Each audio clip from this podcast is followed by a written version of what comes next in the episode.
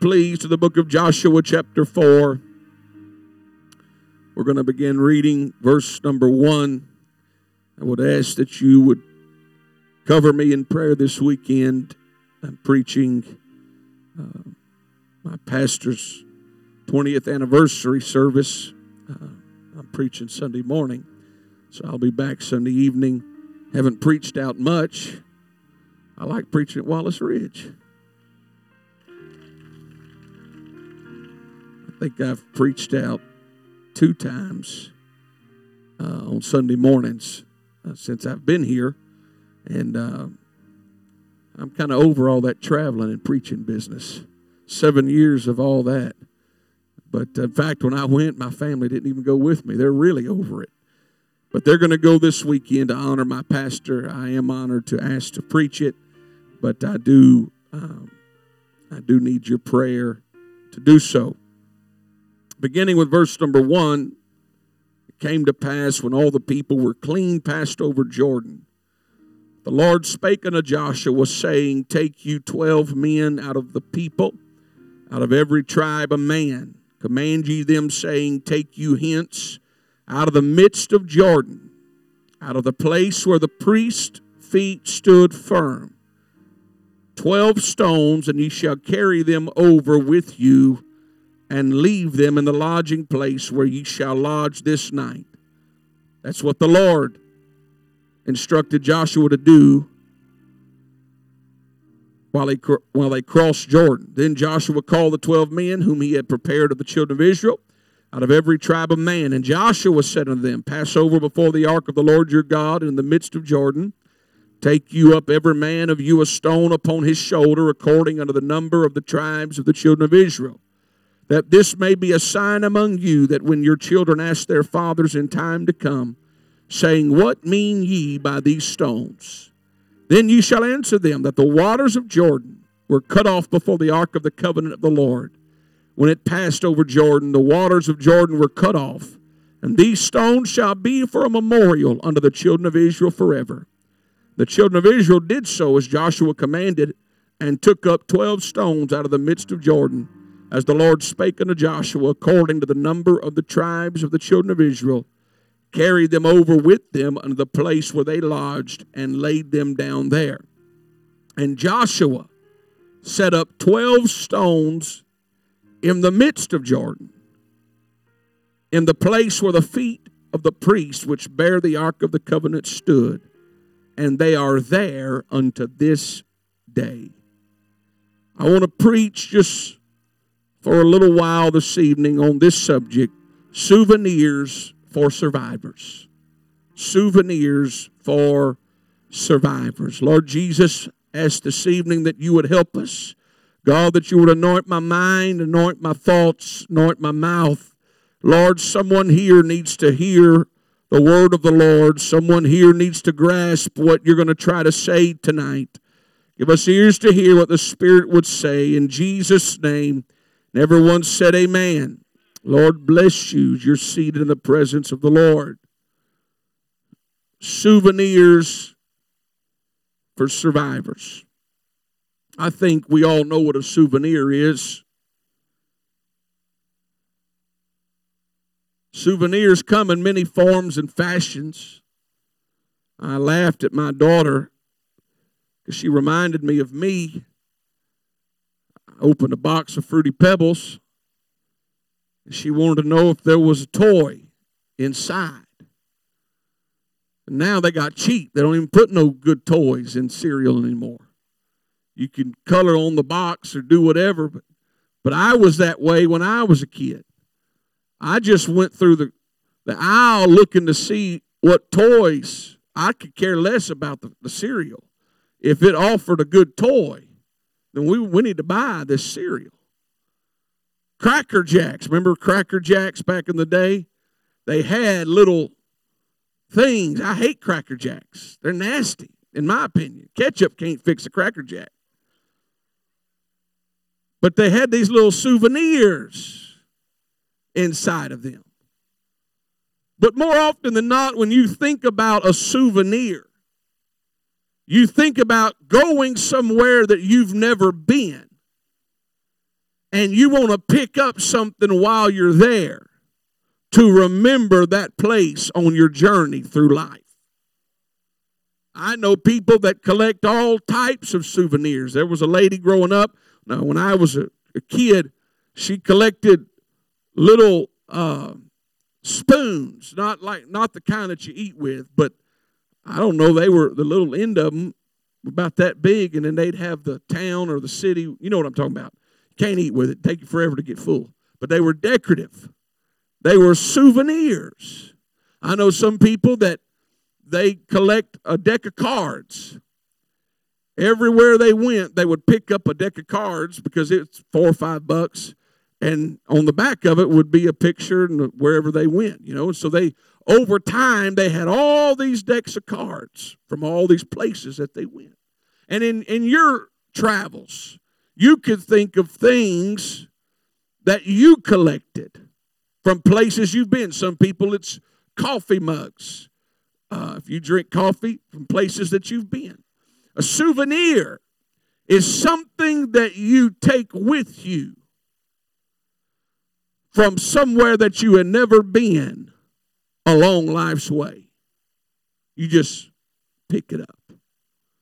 One place, one thing that I notice about some of these places, and maybe I notice it because I've got little kids. You know, they target little kids. They'll hound mom and daddy to death to buy all this junk that they're not even going to see next week. But some of these places I've been to, they've got these big displays full of stones. And you buy them by the bag. You, you, this little bag probably costs 10 cents, if that much. And then those kids fill them up, and it costs six, seven, eight bucks and you got multiple kids, it'll hit you for $20, $30. And, and they just going to throw them out in the yard or do something stupid with them. Stones. Stones. Maybe that's why I thought about this so much, is because I've lost count how many bags of stones I've bought along the way for my kids. And they make them all these different colors. And, and, and they make them look like fake gold. And, and so when they when those kids leave that place their souvenir that they want to bring with them is a stone because they'll associate that place in life that they stopped at that they had never been before and when they look at that stone they'll remember i brought this stone with me from this place souvenirs We've all got them. In fact, there's invisible souvenirs that you've picked up along life's way. There's things in your own spirit that you've picked up that nobody knows about, but you can associate that feeling and that thought and that thing with a season of life that you went through that you didn't know you were going to have to face. God, if you live for God long enough, God will lead you through places that you had never been before. God will lead you through trials. God will lead you to rivers. God will lead you to relationships and situations and financial hardship. They're unique to each and every individual. But it stops along the way that God will lead you, and it's when you leave that season that you got to bring something with you. When you survive that season of life, you're going to have to have a souvenir when you come on out of it to, to remember what God did in your life. God was leading Israel across the Jordan River. God brought them to this place that was in between them and the promised land. And the Lord, I didn't read it, but you can go back in your own time in chapter 3. The Lord begins to deal with Joshua, and he tells him, I'm going to bring my people to a place that they have never been before. I'm going to bring I'm going to bring them. In fact, it's verse number four. He said, Yet there shall be a space between you and it, talking about the Ark of the Covenant, about 2,000 cubits by measure. Come not near unto it, that ye may know the way by which ye must go, for ye have not passed this way heretofore. God was telling Joshua, I'm, I, I'm bringing Israel into a place that they have never been before. Because the only way your faith can grow is it's got to be challenged by circumstances that you've never met. The only way that your, your faith can expand is it has to encounter a weight greater than what you've already lifted before. The only way that you can say I drew closer to God is there has to be a situation that requires you to draw closer to God than you've ever been. See, we want to be close to God, but far from problems. We want to be close to God, but we don't want to walk through the valley of the shadow of death. We, we want to we want to be in tune with the Lord and hear His voice, but we want to escape from all situations that will require us to pray more than we've ever prayed before. God told him, I'm bringing you somewhere you've never been before. I, am I'm, I'm bringing you to a place you've never been. And so Joshua told him at the beginning of chapter 4, he said, The Lord told him, I want you to take 12 men, one from each tribe and take you a stone from out of the midst of Jordan, out of the very middle of Jordan, where the, where the priest's feet touched in the middle of the Jordan River. I want you to take a stone at the lowest place of the trial. I want you to pick up something and bring it out. See, God won't ask you to go through something without there being something valuable in it to pick up and take out of it with you. God doesn't do anything without purpose. God doesn't uh, allow pain to come without purpose. But He said at the lowest point of the trial, there's going to be something down there that you got to pick up and you got to bring it out with you. Now, I got to looking at this the Jordan River is 200 feet deep. See, we read this and we think, oh, water's parted. They just walked on dry ground. No, no, no. 200 feet deep. For skeptics, let's just cut off 50 and say it was 150 foot deep. That's still a long way down and then a long way up. And God said, Take stones, take something out of there, and then you're going to put it on the other side. And it's going to be a memorial unto all the generations that when they see these stones, you're going to be able to tell them there was a day when our ancestors were on the other side of that Jordan and they were looking at impossibility. And God brought them down that river and up the other side. And they brought this with them on the other side. But it got me to thinking God would never ask man to do what he won't first do himself. Why didn't why didn't God tell Moses the first time he parted water. Why didn't God tell Moses then, take stones and put them on the other side of the Red Sea? It's because God used the first time as an example to make a memorial unto all generations. And then he asked the second time for man to make a memorial unto all generations. If you go with me to the book of Exodus, chapter 12 and verse 14, the Lord speaking to Moses about the Passover, and they're going to be delivered from Egyptian bondage. In verse number four, he says, And this day shall be unto you for a memorial unto all the generations. God says, Hey, when I part this Red Sea, he didn't tell Moses yet what was going to happen. He just said, There's going to be a this is going to be a memorial unto all generations. So they get to the Red Sea, and the waters part And and and and and you got to understand the Old Testament is typology to the New Testament. Because when you read in 1 Corinthians 10 and 2, it says, And they were all baptized unto Moses in the cloud and in the sea. All right, you got to follow me, okay? Here they go, marching under the, uh, following the cloud into the sea. And they're going in, typology speaking, with a stony heart.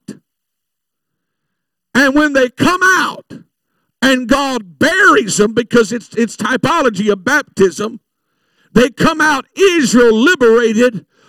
All of their sins, Egyptians, are buried in the sea. So now we have to go to Ezekiel 36 26. A new heart also will I give you, and a new spirit will I put within you. And I will take away the stony heart out of your flesh, and I will give you an heart of flesh. First Peter 2 and 5. Ye also, as lively stones, are built up a spiritual house. So if you can see what God sees, here's how it happens He rolls back the sea, and Israel goes through in bondage. But all of the chains called the Egyptians, that stony heart, he says, I'm going to bury them. And when the waters come, it's like being full of the Holy Ghost. And they come out on the other side as lively stones. That's what happens in the spirit world when you get the Holy Ghost. Egyptians die, and you walk out in newness of life. So God said, the first time I part the water, I'll make the memorial. And it's going to affect all generations. They didn't know about Acts 2:38. They didn't know about the outpouring of the Holy Ghost. But God used an example. They were all baptized into Moses in the cloud of the sea. He said, I'm going to use an example right here for what I'm going to do in the New Testament church. Now, the second time, he said, I want you, I want you to take stones out of the bottom of that sea or out of that, out of that river. And I want you to carry it. But watch, he said, you got to make sure that the priest, that the man of God is out front leading the way. And the Bible says, as soon as their feet touch the brim of the water, the water began to roll back on each side. I just want to pause and remind somebody here tonight. Though you may not always feel it, and though may, you may not always agree with it, whether it be me or whether it be somebody else, don't ever underestimate the value of having a man of God in your life with you when you're walking through the trial. I'm wise enough to know this. I can't pastor everybody, nor will I ever claim to. And there's going to be people in this church that feel one day that they can't sit here and you know what my response is? Go find a man of God. Because the most important thing is having a man of God in your life that can be there with you, whose feet touch the brim of the water and they roll back. You cannot do it by yourself. As wise as you may think you are, You've got to have a man of God in your life that will pray with you and who will be there in the water with you. That man of God got to the bottom of the river first. 2,000 cubits. So 2,000 times 18. That's a lot of inches. A cubit's 18 inches. So whatever 2,000 times 18 is, that's how far out in front they were with the Ark of the Covenant. That's a long way. And they got down to the bottom first. And remember, God told Joshua, 12 men, get a stone. They get down there and they get a stone and they go all the way back up the other side, carrying. It wasn't just a rock, it was a stone. They go all the way back up the other side. And they erected them in such a fashion. Some commentaries say they made it almost like an altar in a heap, in a pile. It was so noticeable that people would look at it and say, What meaneth these stones? It wasn't just a bunch of stones thrown together. But watch this. Joshua did something that God did not tell him to do. God said, Take 12 stones out of the midst of the Jordan River where, where, the, where the feet of the priest stood with the ark. Take 12 men and get them out of here. And the Bible says they did. They put them in Gilgal where they lodged. But the Bible says in verse number 9, and Joshua went back and set up 12 stones in the midst of Jordan, in the place where the feet of the priests which bear the ark of the covenant stood. God didn't tell him to do that. But Joshua said, Hold on. If for them to understand fully what this means, we have to have a point of reference for them to know where we came from. So I'm going to go to the lowest point of my life. And we're not just going to take something out, we're going to leave something there. I've come to preach to someone tonight when you're in the lowest point of your life. It's not about just getting something out of it. God's wanting you to leave something in it. You're going to leave your fear. You're going to leave your insecurity. You're going to leave your doubt. You're going to leave the mental torment at the lowest point. I'm not much of a deer hunter. I mean, I killed four deer this year, but that don't make me a deer hunter. It means I'm a deer slayer. Deer hunter, they have patience and they wait on them big deer. First thing that moves, it could be a German shepherd. I will kill it. No questions asked. So I, I don't have time. Somebody texted me and said, I, uh, I've seen 25, 8 points, and 10 points. You will probably never get a text message from me that says, I saw 25 because I don't stay long enough to see 20. I will see one, and that's it. That's probably why I don't have no big deer. But I remember the first deer I killed, killed was Brother Jeremy Fuquay. And I killed that deer. He, we're out there, and I've never killed a deer in my life. And First deer that walks out, I don't even know what it is. I just grab my gun. I put it up there. He said, No, no, no, no, no, brother, brother. He said, There's a lot bigger deer than that out here. He said, We're not going to kill that deer. I put my gun up. Another deer walked out. Brother, brother, we're not going to kill that deer. Nine deer walked out. Finally, it was about 510, 515. I said, Now, Brother Jeremy, I've never killed a deer in my life. And if my wife asked me tonight, Did you see a deer? And I tell her I let nine walk, it will not be good at my house. I said, So the next thing that comes out, I'm shooting.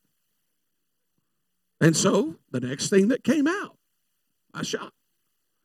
Well, when I shot the deer, it just took off running.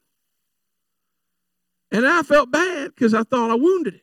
So we get down there and it's dark and we don't have no, we forgot our light. And I just got my little cell phone. And we cannot find blood anywhere. Anywhere. And so now I'm thinking, well, I wasted the evening and, you know, all, all the thoughts that go through your mind. And he said, Now, brother, we're just going to start walking. Where do you think the deer? Where do you think the deer was standing when you shot it? I said, Brother, I don't know. Nobody told me to measure anything whenever I shot this deer. I just looked at it and shot it. I didn't know I'm supposed to have landmarks and all this stuff. I said, I think it's somewhere in this neighborhood. He said, Well, we're just going to start walking in the in this high grass. I said, okay. Now I'm just walking, just looking for a deer. That's all I'm doing, looking for a deer. And he's looking for blood. I'm looking for a deer. And he says, I found blood. I said, Oh, thank you, Jesus. So I'm getting down there. I can't see good anyway. And I'm down there in the dark. And I'm telling you, I don't know if God can see that speck of blood. It was so tiny on the ground. He said, We got blood, brother. I said, I'm glad you saw it because I sure couldn't see it. He said, Now here's how we're going to do this. You're going to stand at the last point of reference so we don't lose our way. He didn't know he's giving me a sermon. I was just waiting on the right time to use it. He said, and when I find more blood, you're going to come up and you're going to stand at that spot. So we have a point of reference and we don't lose our way. So when God said, You put stones on that side, and Joshua said, Hold up, we got to have another point of reference to look back and see where our last spot that God did a miracle was. I got to go take some stones and build a memorial. It was Joshua's way of saying there's going to be some people that they're going to want to know where's the last spot God did something for you. And we got to be able to show them He brought us through every trial, He brought us through the Jordan. I've come to tell someone tonight you need to go back to the last point of reference in your life and realize that if God did it back then, He can do it for you today. You got to come out with a souvenir of a survivor. See, when you go through something, it's not about just what can I bring out of it, but it's what does God want me to leave in it.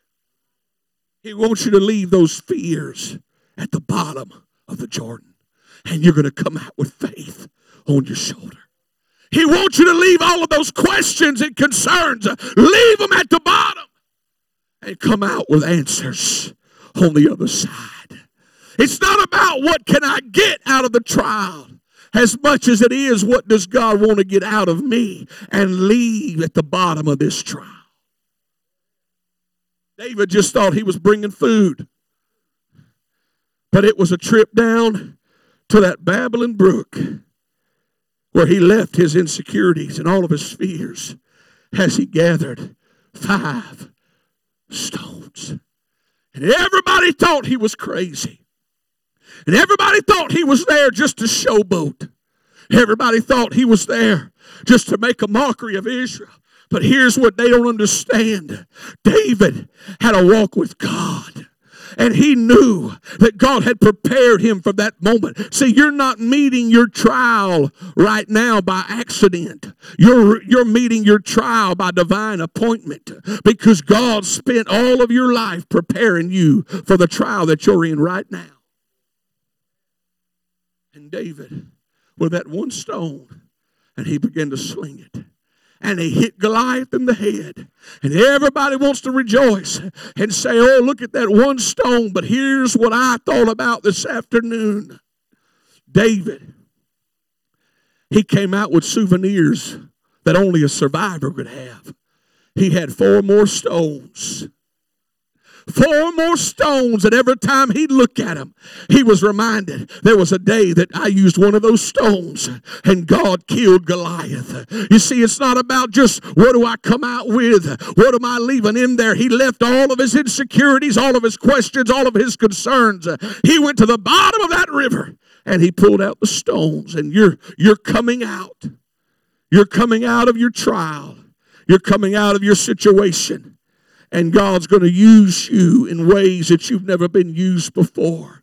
But you're coming out with, with a stone. Let me tell you what stones are left.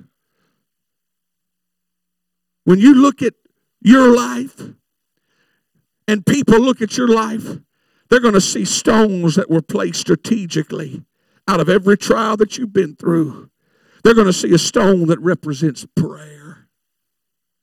They're going to see a stone that represents faithfulness.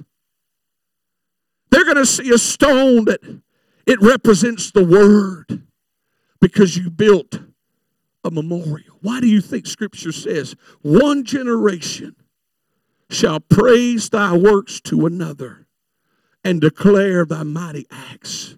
Because what God does in your life serves as a memorial for the generations that follow you. Every time you go through a trial and you come out on the other side, it's a stone.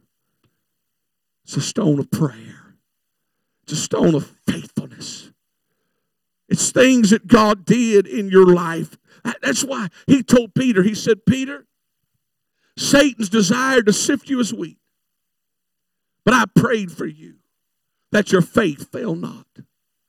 And when thou art converted, strengthen the brethren.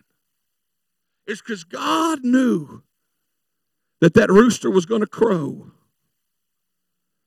God knew that that rooster was going to signify something in Peter's life. And that he was going to be able to help somebody else because of what he went through. Listen to me. We don't relate to people through our strengths, we relate to people through our weaknesses. You don't relate to them through your highs. You come up to me and say, I'm so stressed right now. I've only got a million dollars in the bank. I'm just stressed. You would not relate to me. I don't know what it's like to have a million, only a million in the bank and stressed. I knew somebody one time when I was evangelizing, they were just they were just stressed out because their checking account got below twenty thousand dollars. And I said, they'd be in a bind, my checking account. I mean, they'd be in an insane asylum. Having a I could balance my checkbook ready, one, two, three. I'm done. When I was an evangelist. I can't relate to that. That's not me. we don't relate to people through our highs. We relate to people through our lows. I can relate to someone who says, Brother, I don't know what I'm going to do. I don't have enough money to pay my bills. I can relate to that. Brother, I don't know what I'm going to do. I, I, I don't have enough food to last the week. I can relate to that. Brother, I don't have any gas for my car. I can relate to that. And so can you. But you know what? You can also tell them, you know what? I was right there, and God provided for me. What are you doing? You're showing them the, the, this show. This is the memorial on the other side, but let me show you the memorial I made when I was in the middle of the Jordan River, where, where, where my feet were standing, and God brought me through that. Tra- I just want to encourage someone today. You will come out the other side, and you're going to leave all of that junk in the Jordan, and you're going to come out with stones of victory on the other side. You got to believe it with me. Stand with me. Don't think for a moment. Don't think for a moment that you're in it by yourself. But you're going to come out, and there's going to be people that say, What meaneth these stones? I could think of another stone. One stone. Probably the ultimate souvenir for a survivor. He only needed that tomb three days. Nobody, nobody had ever rose from the grave. But that day they ran down there, that was probably the biggest souvenir that they'd ever seen, and it was rolled away. The ultimate survivor who had beat death, hell, and the grave. Nobody'd ever done that. He left them a souvenir just to show them I survived. And we're here tonight because there was a stone that was left as a souvenir that was rolled from that grave. What couldn't hold Jesus down? There's no stone that can hold you down. You just need to put that, what God's trying to do in your life, and say, I'm going to carry this lesson with me out of this trial. Like maybe God's teaching you to build your faith, and I'm going to carry this out of my trial. I'm going to leave my fear at the bottom of this Jordan. When Jesus went to death, hell, and the grave, he left something there. Bible says he went and ministered to the spirits in prison. You know what he left there? He left hope. He went and ministered to the spirits in prison. He come out with victory. We're here tonight. We're here tonight. You're going to make it through your trial. Touch your neighbor and say, You're going to make it through your trial. You're going to make it through your trial.